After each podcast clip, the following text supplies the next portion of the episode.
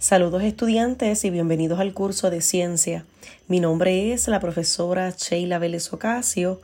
Hoy daremos comienzo al capítulo 1 titulado El agua y las soluciones. Como parte de las actividades de este capítulo, elaboré esta actividad interactiva de realidad aumentada en donde se integran videos, información, fotos, experimentos, entre otras cosas, todas relacionadas al solvente universal, el agua. Mucho éxito a todos en su desempeño académico.